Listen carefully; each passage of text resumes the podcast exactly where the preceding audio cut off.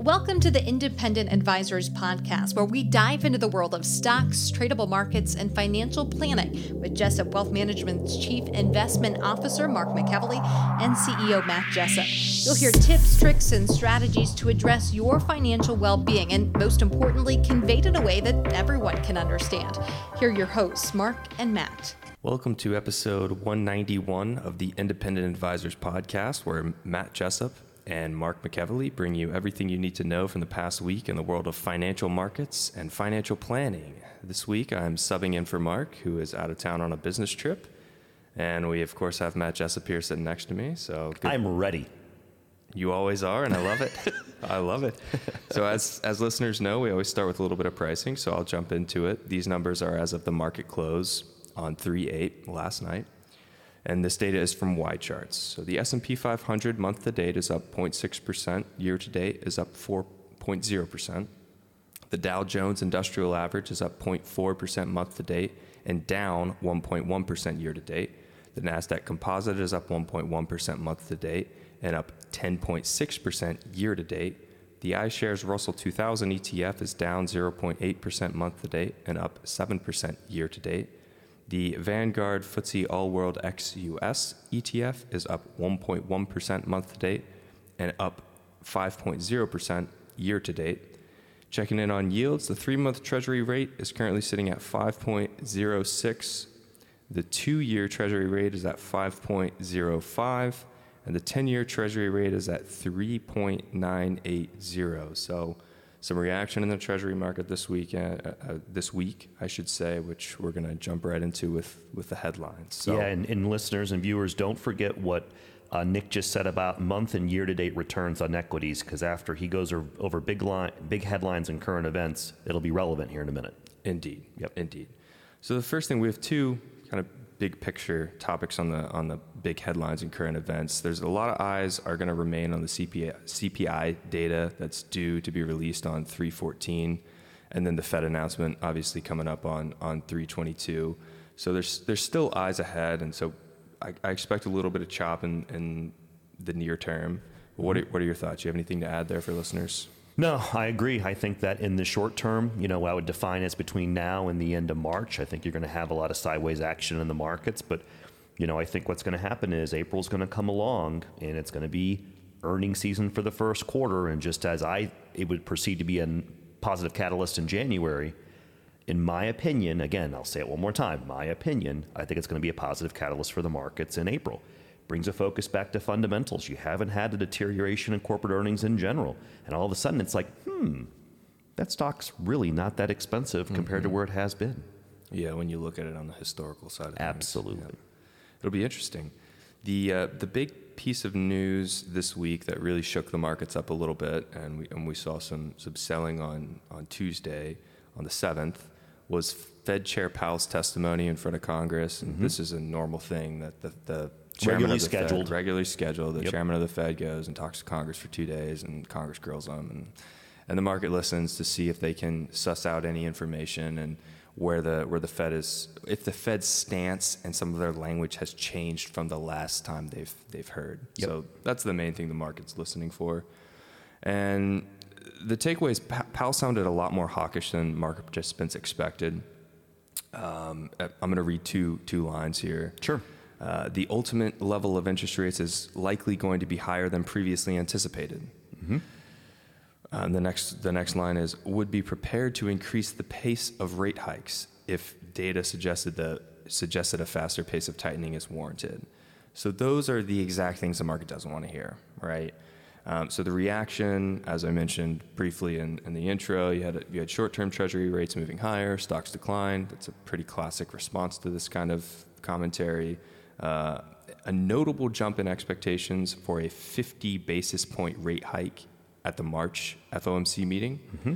Um, according to this CME Fed Watch tool, the probability of a 50 basis point rate hike in the March meeting increased to 70.5% from 31.4% on, on Monday. So that 40% jump just on the, on the backs of those comments from the Fed on, on the 7th.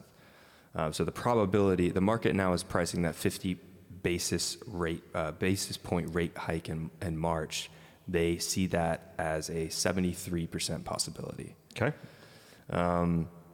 The other big takeaway is expectations for the terminal rate, which we've talked a little bit about. is Meaning the peak rate or the highest it gets. Exactly. The terminal rate being the, the, the peak, just like you said, of, of the federal funds rate.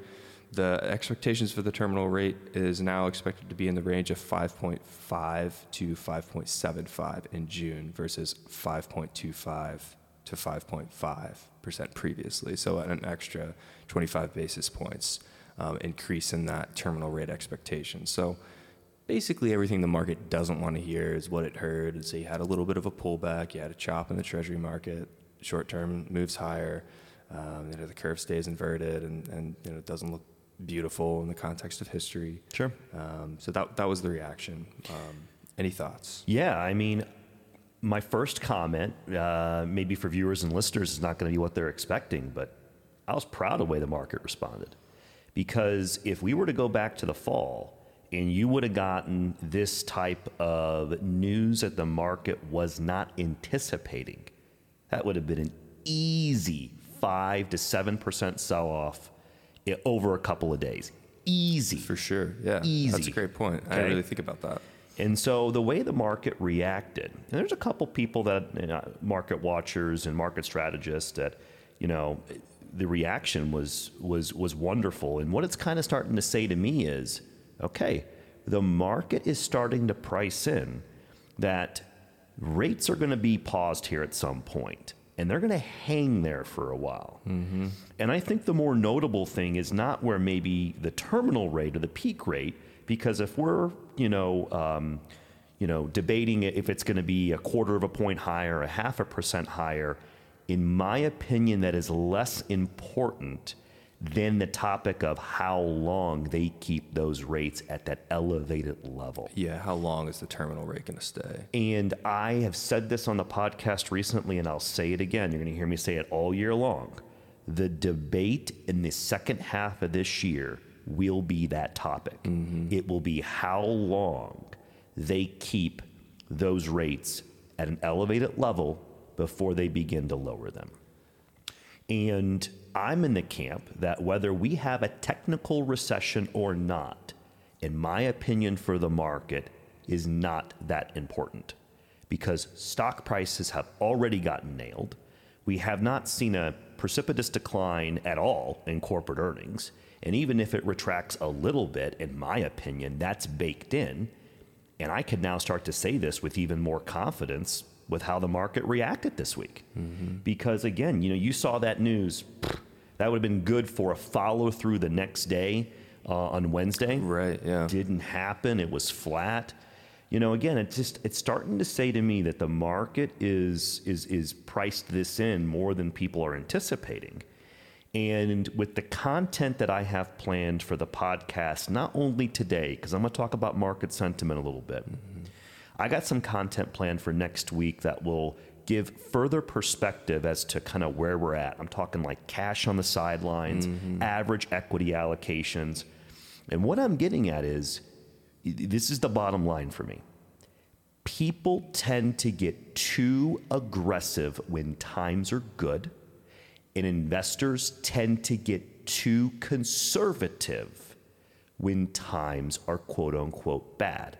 We got to remember this market is forward looking.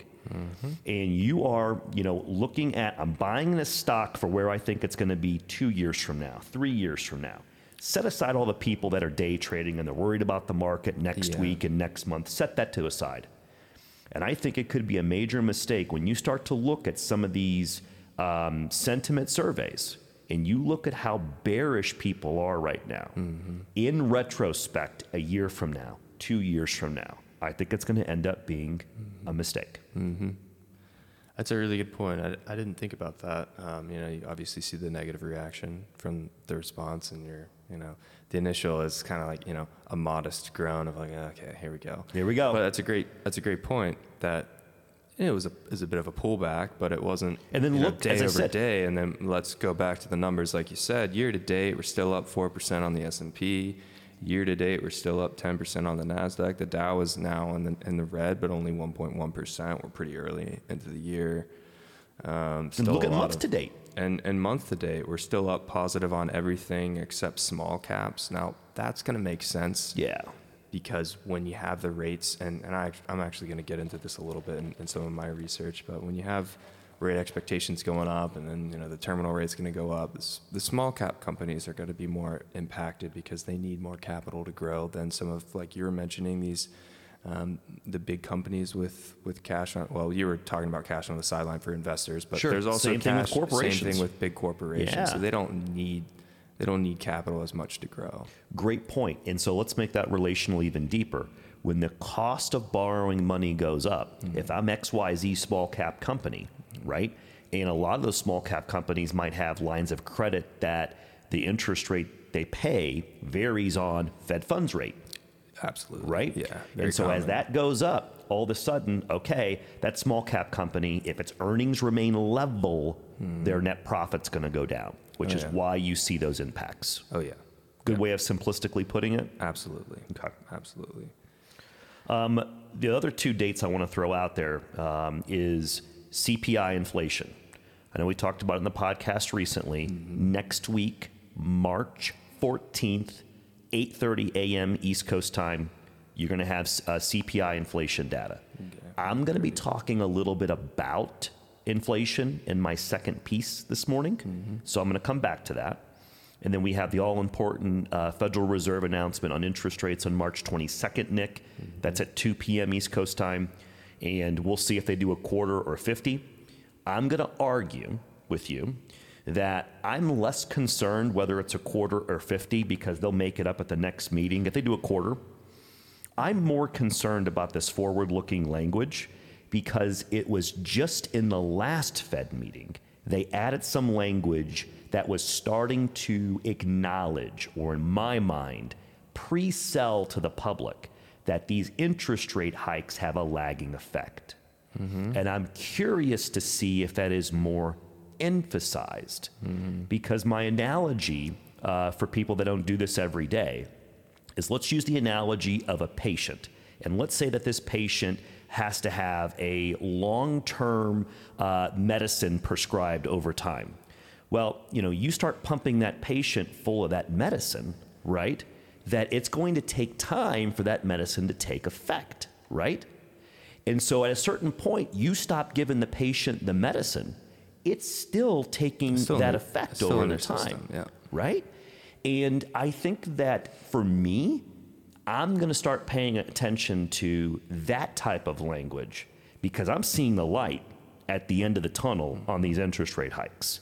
The market can freak out if it's another quarter of a percent, but really at the end of the day, if we're at five and a quarter, we're at 5.75, does it really matter that much?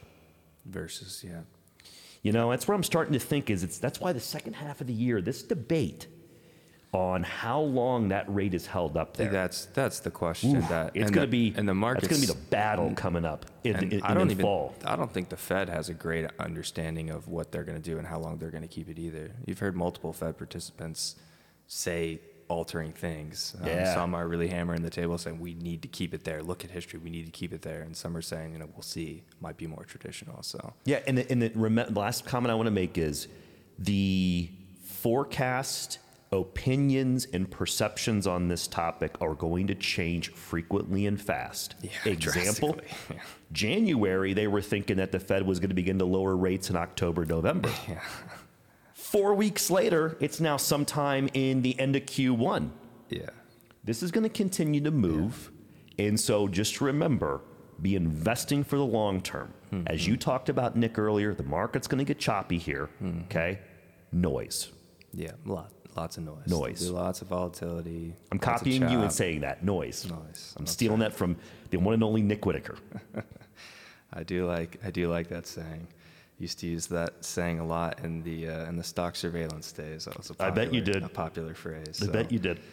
All right, let's let's jump into the uh, the tweets, articles, and research. I've got a couple quick ones for for listeners. Mm, The first one is a tweet from Charlie Bilello on the seventh, and it's a tweet about the two-year Treasury yield. He says the two-year U.S. Treasury yield hit five percent today for the first time since June 2007. A year ago, this yield was at 1.55 percent, and two years ago, it was at 0.14%. And there's a chart that we'll throw up for listeners, and just to give some perspective on how fast things have changed over the past couple years, and um, you expect some volatility in equities when you see this kind of move on, on the treasury curve. At Yeah, the- but you overlay are- equities in those years where it really goes up. It's not going to be great years for the market. Right. It's not going to be great years, and and so that's you know pretty pretty relevant to what we're talking about in, in the beginning here. So any any other thoughts for that? I really just I thought it was a good chart. Wanted to throw it up there. I love that you did this, and here's my initial reaction to this. Okay. Look at those prior years where the yield really went up. How long did it take for it to start falling? Okay. My concern is people are going to go out there, say, in the fixed income market, and they're going to focus on the short end of the yield curve because that's where the highest yields are. Mm-hmm. And I want to say this very clearly. My concern for you is if you focus solely on the short end of the curve, when that, in this example, two year note matures and you got to roll it to something else, Reinvestment risk. boom. I would argue you're probably not going to get the rate that you just got. I was just just uh, at a conference and was in a fixed income meeting and talking to some fixed income experts, and then they said the same thing. They said, "Be careful about some of the short-term notes because the reinvestment risk and at this type of in this type of market is very high." Yes. And so if you are an individual that is seeking income and you have a long term uh, time horizon, might want to do some more homework on the on duration. I'll just leave it there. Absolutely. Is that fair? That's an excellent point. Okay. Yep. The next piece I have is on junk-rated companies borrowing again. Ooh. So related to some of the small cap um, comments we were talking about, and this is a tweet from Ayesha Tariq. She's a CFA, works in collaboration with Trader Aid and a lot of other things. I, I, Crazy I like- smart. Crazy smart, yeah. Um, and the, it's just a chart here. It says junk-rated companies are borrowing again. It looks like this was was taken from the Wall Street Journal. It looks like a journal it, chart, It looks doesn't like a journal chart, so it might be a Wall It's- Street Journal chart. It's funny. One day, Jenna, what we should do is hide names of the sources and show various different just charts. And you can show them to Nick, and Nick will be like, that's the Wall Street Journal. That's YCharts. That's Goldman Sachs. right. That's Goldman. That's B of A. Like, Yeah. this, I bet I'd be pretty decent at it. Yeah. I think you would. So it says junk rated companies are borrowing again, and it shows a, a, a picture, just a, a, um, a bar graph here of corporate junk bond issuance monthly, and you can see, um, you know, it's popped a little bit recently, which is which is interesting. It Um, is interesting because why? Interest rates are higher. exactly in the context of interest rates. So I, I wanted to just get your take on this, see what you think. Is this a positive? Well, I'll throw this out there.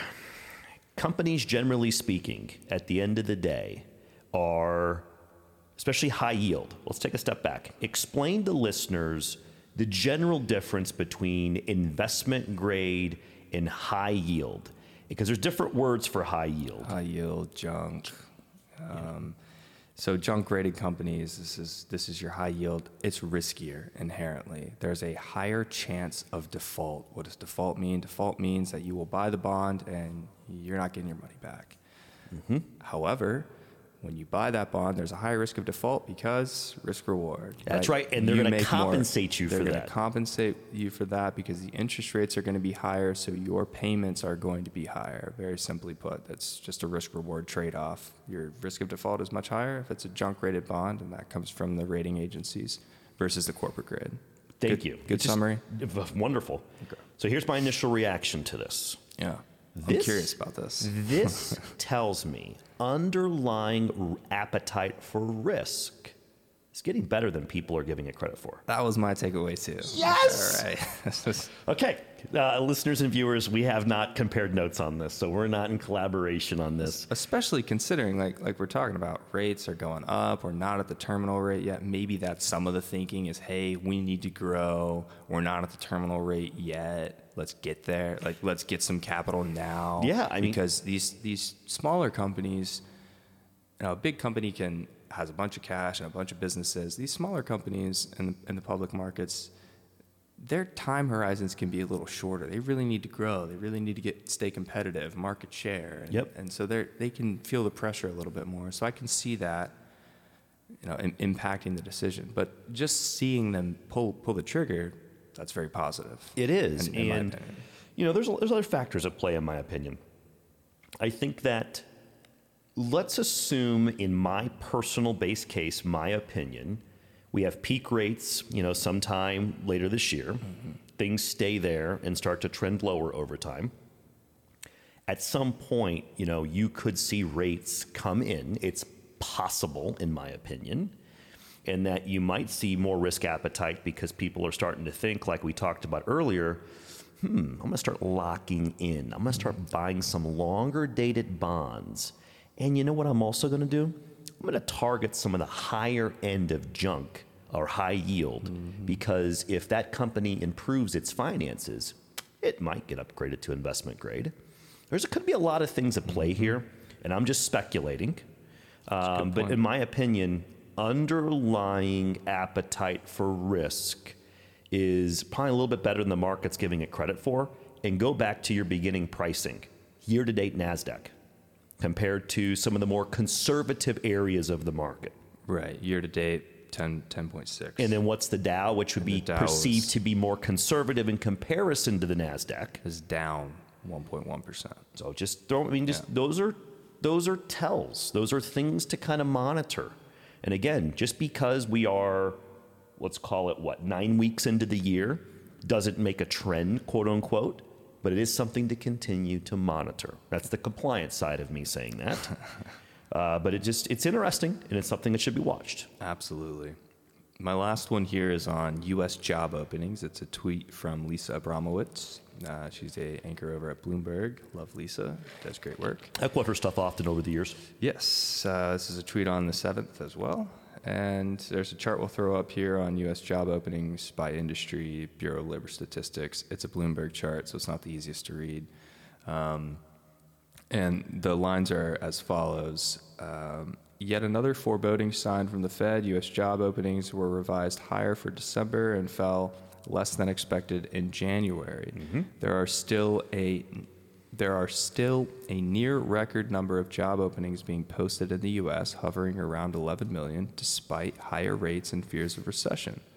That said, the quits rate was the lowest since February 2021. Very telling. So some glimmering, so some glimmers of softening, and rate-sensitive sectors of the economy are now seeing an impact. The number of job openings in construction and the construction sector plunged to the lowest since October 2020.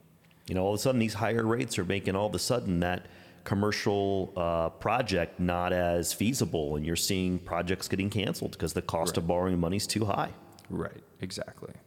So, any any other thoughts for listeners? This is just something present. I have a piece next week, and I, I shared it internally uh, with the investment committee. I got a piece next week that has to do with um, JOLTS and the tracking of real time data with Indeed.com, which is arguably one of the most popular job uh, posting sites. And I'm going to be talking about that next week because it is starting, the real time data on Indeed is starting to trend down on job openings, real time data. That's interesting.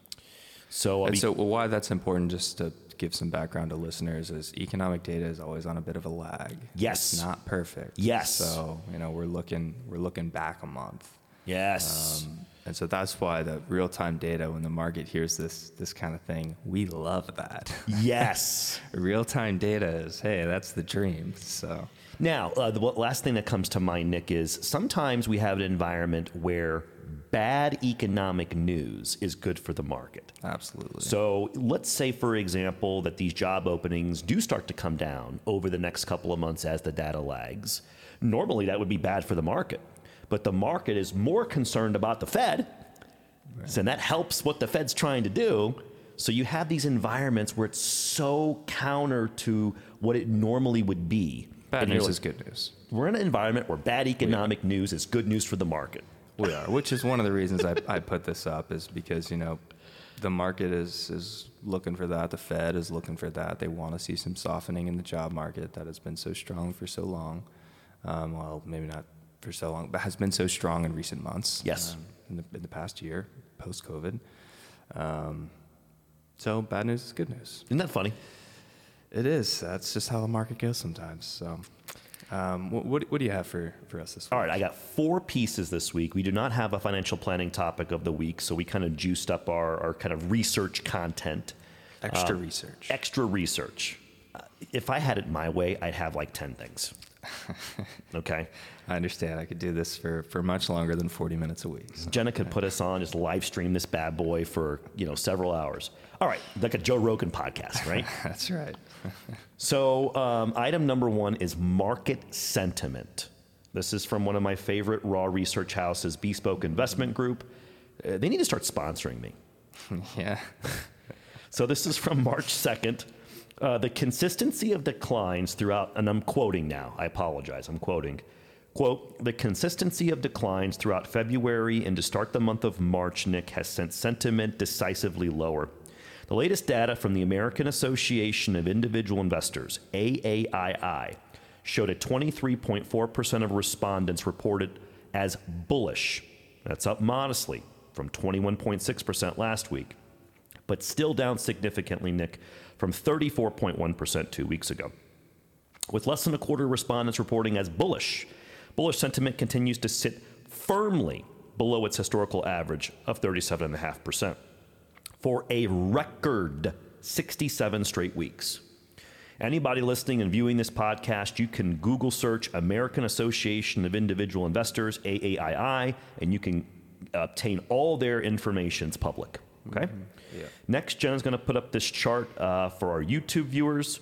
For our traditional podcast listeners, this will be in our show notes and our various social media sites, uh, on all the various Jessup Wealth Management social media sites, whether it be LinkedIn, Twitter, Facebook, etc. And what you're going to see is the bullish sentiment from 2009 to present. Okay. In addition to the AAII survey, other weekly sentiment readings have likewise made a quick reversal back towards negative sentiment. Combining the readings of the AAII survey with the Investors Intelligence Survey, as well as the NAAIM Exposure Index, and I've quoted both of those in the past on this podcast from now and then, sentiment has gone from the most cheery outlook in over a year down to pessimism right in line with the rest of the past year. In fact, the 1.3 point, the 1.36 decline we've seen in the high three weeks ago ranks as the seventh largest decline in such a short span of time since the composite began back in 2006. And now Jenna's going to put up the um, sentiment composite, making this quick reversal, shows the current level versus the average, and it also shows the sentiment composite change for three weeks. I'm highlighting this, Nick, because when you see these very, very quick sentiment reversals, and you look back in time when a three week change was this negative, for me, tends to be a contrarian indicator. And so, for our newer listeners, the definition of a contrarian indicator is, you know, people have thrown in the towel, and statistically speaking, looking at history, it makes sense to take the other side of the coin.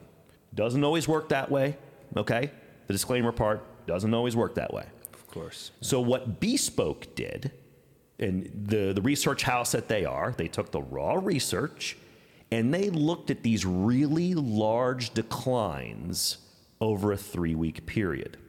And the last chart Jenna will put up for our YouTube viewers is the S&P 500, its performance looking forward after these large sentiment composite declines. The data set will go back as far as 06. What do you think there is there, Nick? 12, 13 data pieces, maybe a little bit more? He's running the math right now, Jenna. The guy's a human calculator. Yeah. Yeah. It's more than 15. 15 ish. Okay. So what you're going to see is six months out, the average return for the S&P looking forward 6.7%. The median is seven, positive 72% of the time. One year later, average 9.8% return for the S&P, median 15.9, positive 63.6% of the time. And it's just interesting that you kind of look at this type of data and it has the, the performance for all periods since 2006, so you can overlay it. Um, you know, tends to be a contrarian indicator in general. Does it work every time? You can look at this data set and see there obviously are instances where it does not work. Sure. But I'm- 2008. I'm throwing it out there that just, to me, when I see these types of shifts, there's a lot of cash on the sidelines. Bullishness is very low. And that when you look in the bigger time frame of history, I would rather be on the bullish side of history with a long term time horizon than a bearish individual with a mm-hmm. long term time horizon. Absolutely. Well said. very well said. I'm going to correct my statement earlier. It's 13, not 15. 13. Look at this Sorry. guy. I love it. I love it. Sorry about that, listeners. It's my I love mistake. it. He has to be accurate. I love it. so next, I'm going to talk about gasoline prices because this has to do with inflation, Nick. Okay. Also from Bespoke on March 2nd, and I'm going to quote now. One area where the pattern has been opposite of the seasonal norms at this point in the year is gasoline prices. While national average prices, as tracked by AAA, typically only see marginal gains in the month of January, this year in January, prices surged 9%. And I'm emphasizing that because usually the financial news programs use surge for like eh, a 1.5% Or move. spiked. Yeah. They love- surge 9% accurately used. Yes. So I'm going to put some oomph behind it when I say it. That's fair. Okay. That's fair. Which ultimately translated to higher levels of inflation. In February, though, Nick, we saw much of the increase in prices from January reverse itself, and prices finished the month down more than 4% for the largest February decline since 2006. As a result of that pullback, the national average price, which was up way more than the normal year to date at the end of January, is now actually up slightly less year to date this year than the average year in history. While gas prices were an accelerant in inflation in January, they're likely to be a damper on it in February. Jenna's going to put up this chart going back the average price of gasoline in the various months as the year goes on back to 05. We're below the average pattern. Why does a pattern work this way? Prices start to go up as they anticipate demand hitting in the summer driving travel season, tends to peak, and it peaks before the end of the summer and starts to kind of come back down, and we rinse and repeat this cycle year after year, right, Nick? And I'm throwing this out there from the inflation standpoint. We're going to get inflation data on March 14th. It's for February. Eh, wouldn't surprise me if that came in either right where people are expecting or maybe even a little light. I'd love for it to come in light. Smack these bears around in the market who are so pessimistic. Hmm. I love this chart. Poking the bear. I love I love a historical yeah, average like that. That's a, that's a good chart. That's good, isn't it? I like it a lot. Now, see, this is another one. You show me a chart like this, I can tell you it's Bespoke did that chart. Oh yeah. Oh yeah. Bespoke has a very specific Distinct yeah, charting style. Distinct char- charting. Yeah. It's it's the headers. It's the blue fade to green Oh, yeah. every time. I can. It's great. Yeah. All right, item number three. This is, I think, going to be your favorite. Okay. Will high risk free rates of return derail the stock market? That's the topic. Hmm. Okay. There was a blog post by Ben Carlson on February 28th. The title of this blog uh, is called A Wealth of Common Sense. And he had this post, and the post again was titled Will, will High Risk Free Raiders Derail the Stock Market? I would encourage you, Ben Carlson, great, um, uh, great blogger. Encourage our listeners and viewers to check this out. What Jenna's now going to put up on the uh, YouTube uh, is this chart, and it's going to be in our show notes. Highly recommend our podcast listeners view this. It shows the average yields in the decades beginning in 1940, 50, 60, 70, all the way to the 2010s.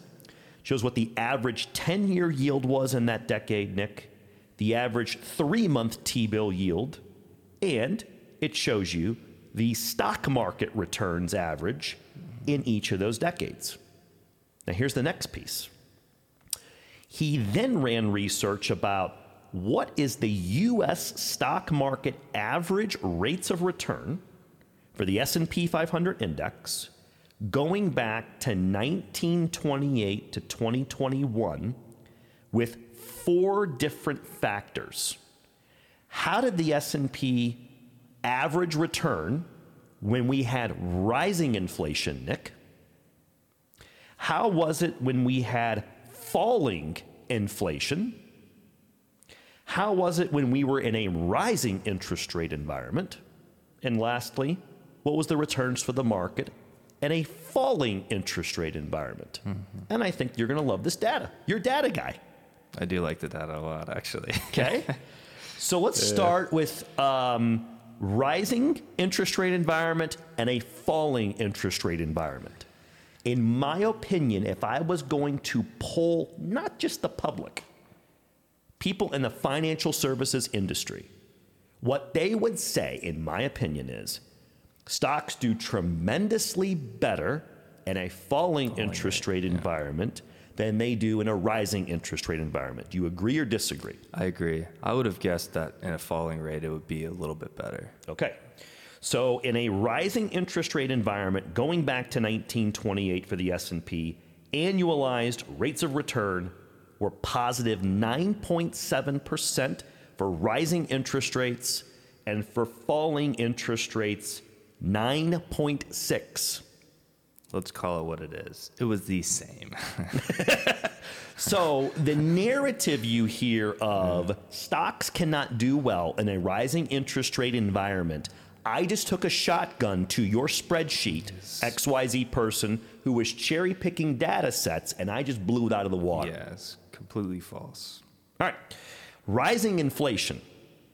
Five. I, I, before we jump into that, I do want to say it kind of makes sense when you when you step back, you look at the data, and you think about it holistically. Yes, it all averages out over time. Over time, it's going to average out, and also there are positives to the rising rate environment. There means the economy is good, things are going well, corporate earnings are growing, and there are positives to a falling rate environment.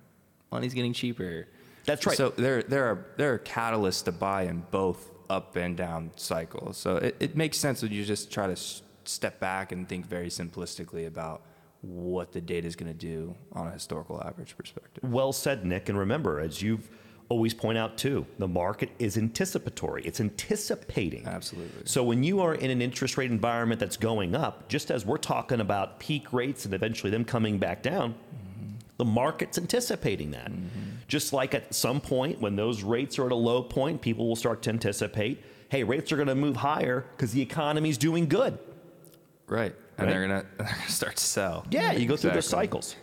Yeah. So then on the flip side of it, how does it do in rising inflation and falling inflation? This is very stark and comes in as you would expect. Yeah. In a rising inflationary environment going back to 1928, Nick, and this is through 2021, S&P 500 annualized rates of return only 5.5% in a rising inflationary environment. and a falling inflationary environment, positive 14.7% annualized. The data set, and this does come from Ben, ben Carlson's blog, in this specific thing of when I discussed it was from NYU uh, was the was the source on this, and so uh, just to give everyone listening and, li- and viewing this podcast, we are currently in a falling inflationary environment. We currently are. Absolutely. And what Powell was talking about is just not that inflation wasn't coming in, just not coming in as quick right. as the market is wanting it to come in. Right. It's not going to clarify to the floor. It's not going up. It's which just not coming is, down as quick. Which I think is healthy. Well, I mean, and Mark would say that too. I mean, you know, when you have these drastic moves, yeah. one or each way, they tend to be unsustainable. Yeah, and and when you look at history and recessions and inflation, a smoother increase and decrease is easier for the Fed to control with monetary and, and easier to control with fiscal policy as well. When you have these drastic movements, think about COVID, think about everything. I mean, it's just such a massive shift in and everything from from the economy, from the stock market, it's easier to to price in and to analyze slower, steadier movements. I think well it's said. A, it's a positive. Well said. My last comment is just because you see this data does not necessarily, you know, guarantee the market's going to be positive in an, in an environment where interest rates are falling, right?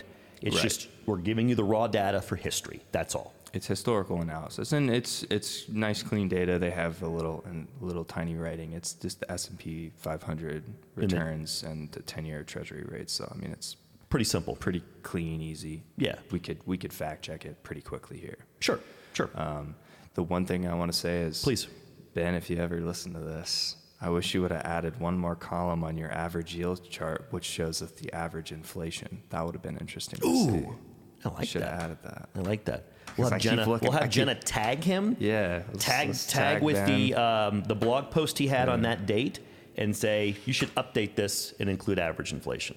Yeah, it would be interesting just to see that because my brain, when I'm looking at, you know, okay, rising and falling, it's like I want to see what was the average inflation. And the reason I th- see that is because the stock market returns in the 70s were noticeably, were noticeably l- like lower and actually the lowest in this this decade's data set, which makes sense. Inflation was really high, but you know, what was the average inflation?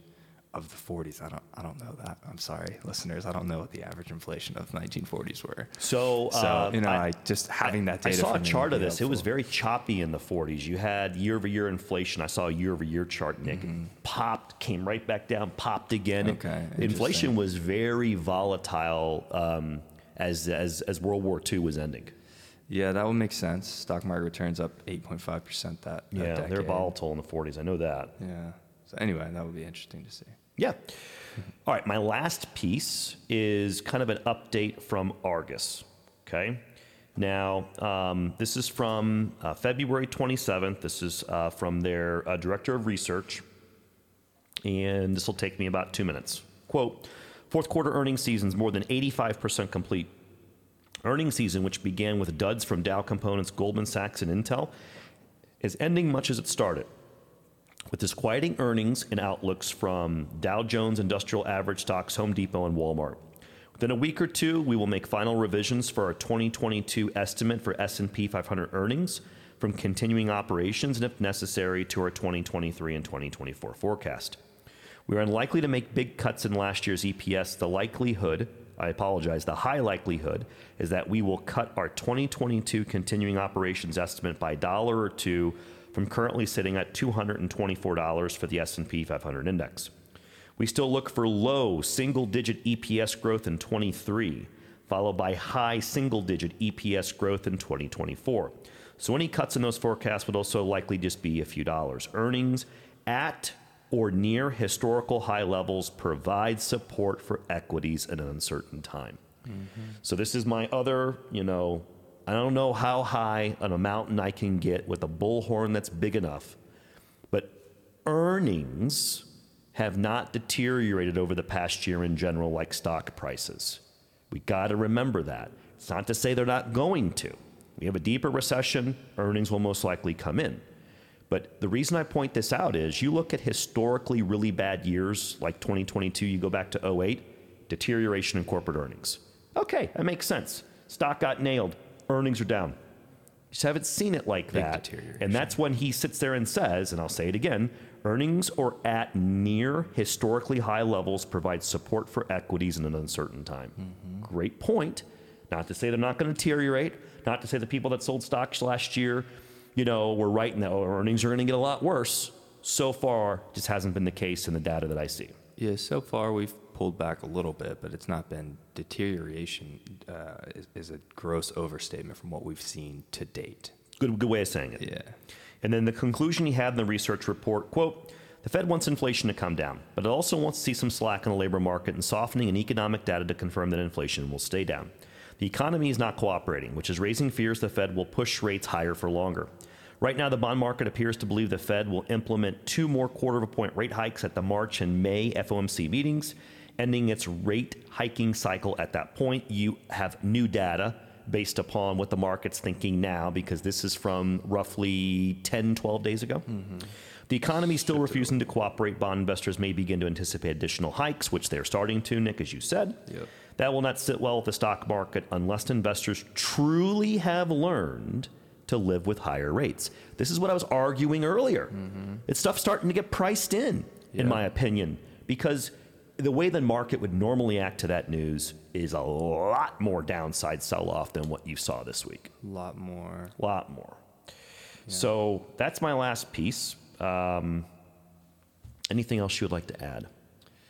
Yeah, the, the market would, would typically have been a lot more negative, but go back to the junk bond chart we showed earlier. Good point, too. Nick. Good Investors learning to live with higher rates, as, as they say there. And then the last, the last thing I would emphasize for, for listeners is low single digit EPS growth on the average of the market is not terrible. right? It's not, especially when you have earnings higher in 2022 than they were in 21 in general for the S&P. Right. They're most likely going to be higher here in 23 than they were in 22, and it's very early, but they're forecasting higher in 24 over 23. But Right. wait a minute, look at the average stock. Look at its 52 week high or its high over the past three years. Look where it's mm-hmm. at now. And then just sit there and think. Yeah, and that's, you know, again, that's, mean earnings aren't going to come down, as I said, because it could. It's an average. So there's going to be pockets of more strength than low single digit growth. Yeah. There will be pockets that are, are weaker, that do deteriorate. But And, and, and I'll end on a sour note. I usually don't do this. But, you know, if we do see some slack in the labor market, you could see consumer spending come in a little bit. That could affect some stocks in different areas where maybe the consumer pulls back. So not everything's rosy out there, okay? And I don't want to paint that picture. right. But, you know, they're just, I'm talking in very generalities, but Yeah, that's something that could very well happen. Slack in the labor market, consumer gets a little more conservative, say spring and summer. Mm-hmm. That could happen. Yeah, that, that could happen. But again, you know, you know, to end it on a cheery note. Ah, Nick's going to save us, Jenna. to end it on a cheery note, you know that, that there's going to be pockets that are that are weak. There's going to be pockets that are strong. I I, I truly believe that. Um, in, in this type of market, like you said, the the general picture, um, you know, low low single digit growth is very feasible. Yes. I think it could be more than that. Well, the way well, the way the market acted in 22, you would think that earnings were off going to 20 be plus percent. down, Yeah. five percent on average, which we've we've seen a pullback in growth numbers, but nothing like that. Yeah. Well said. Um, we have no listener questions this week, uh, so we'll sign off. Thank you for listening to episode number 191 of the Independent Advisors Podcast. Nick and I appreciate you listening, and we'll be back next week. Thank you for listening to the Independent Advisors Podcast. If you're interested in hearing more, hit the subscribe button so you can be notified every time a new episode gets released. Feel free to share with friends, family, and follow us on Twitter at Jessup Wealth, Facebook, and LinkedIn.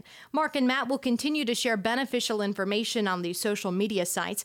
Also, check out the podcast tab on their website. That's www.jessupwealthmanagement.com. There you'll find links to every episode of the Independent Advisors. Have questions or topics you want to discuss on the show? Message us on Twitter, LinkedIn, or send an email with the words questions and topics in the subject line to inquiries at jessupwealthmanagement.com. We'll talk about it right here on the podcast. Certain sections of this commentary may contain forward looking statements based on reasonable expectations, estimates, projections, and assumptions. Forward looking statements are not guarantees of future performance and involve certain risks and uncertainties which are difficult to predict. All indices are unmanaged and are not available for direct investment by the public. Past performance is not indicative of future results. This podcast is provided for general informational purposes only and does not constitute either tax, legal, or financial advice. Although we do go to great lengths to make sure our information is accurate and useful, we recommend you consult a tax preparer, professional tax advisor, financial advisor, or lawyer regarding your specific circumstances. Investing involves risk, including the loss of principal. No strategy can guarantee any objective or goal will be achieved.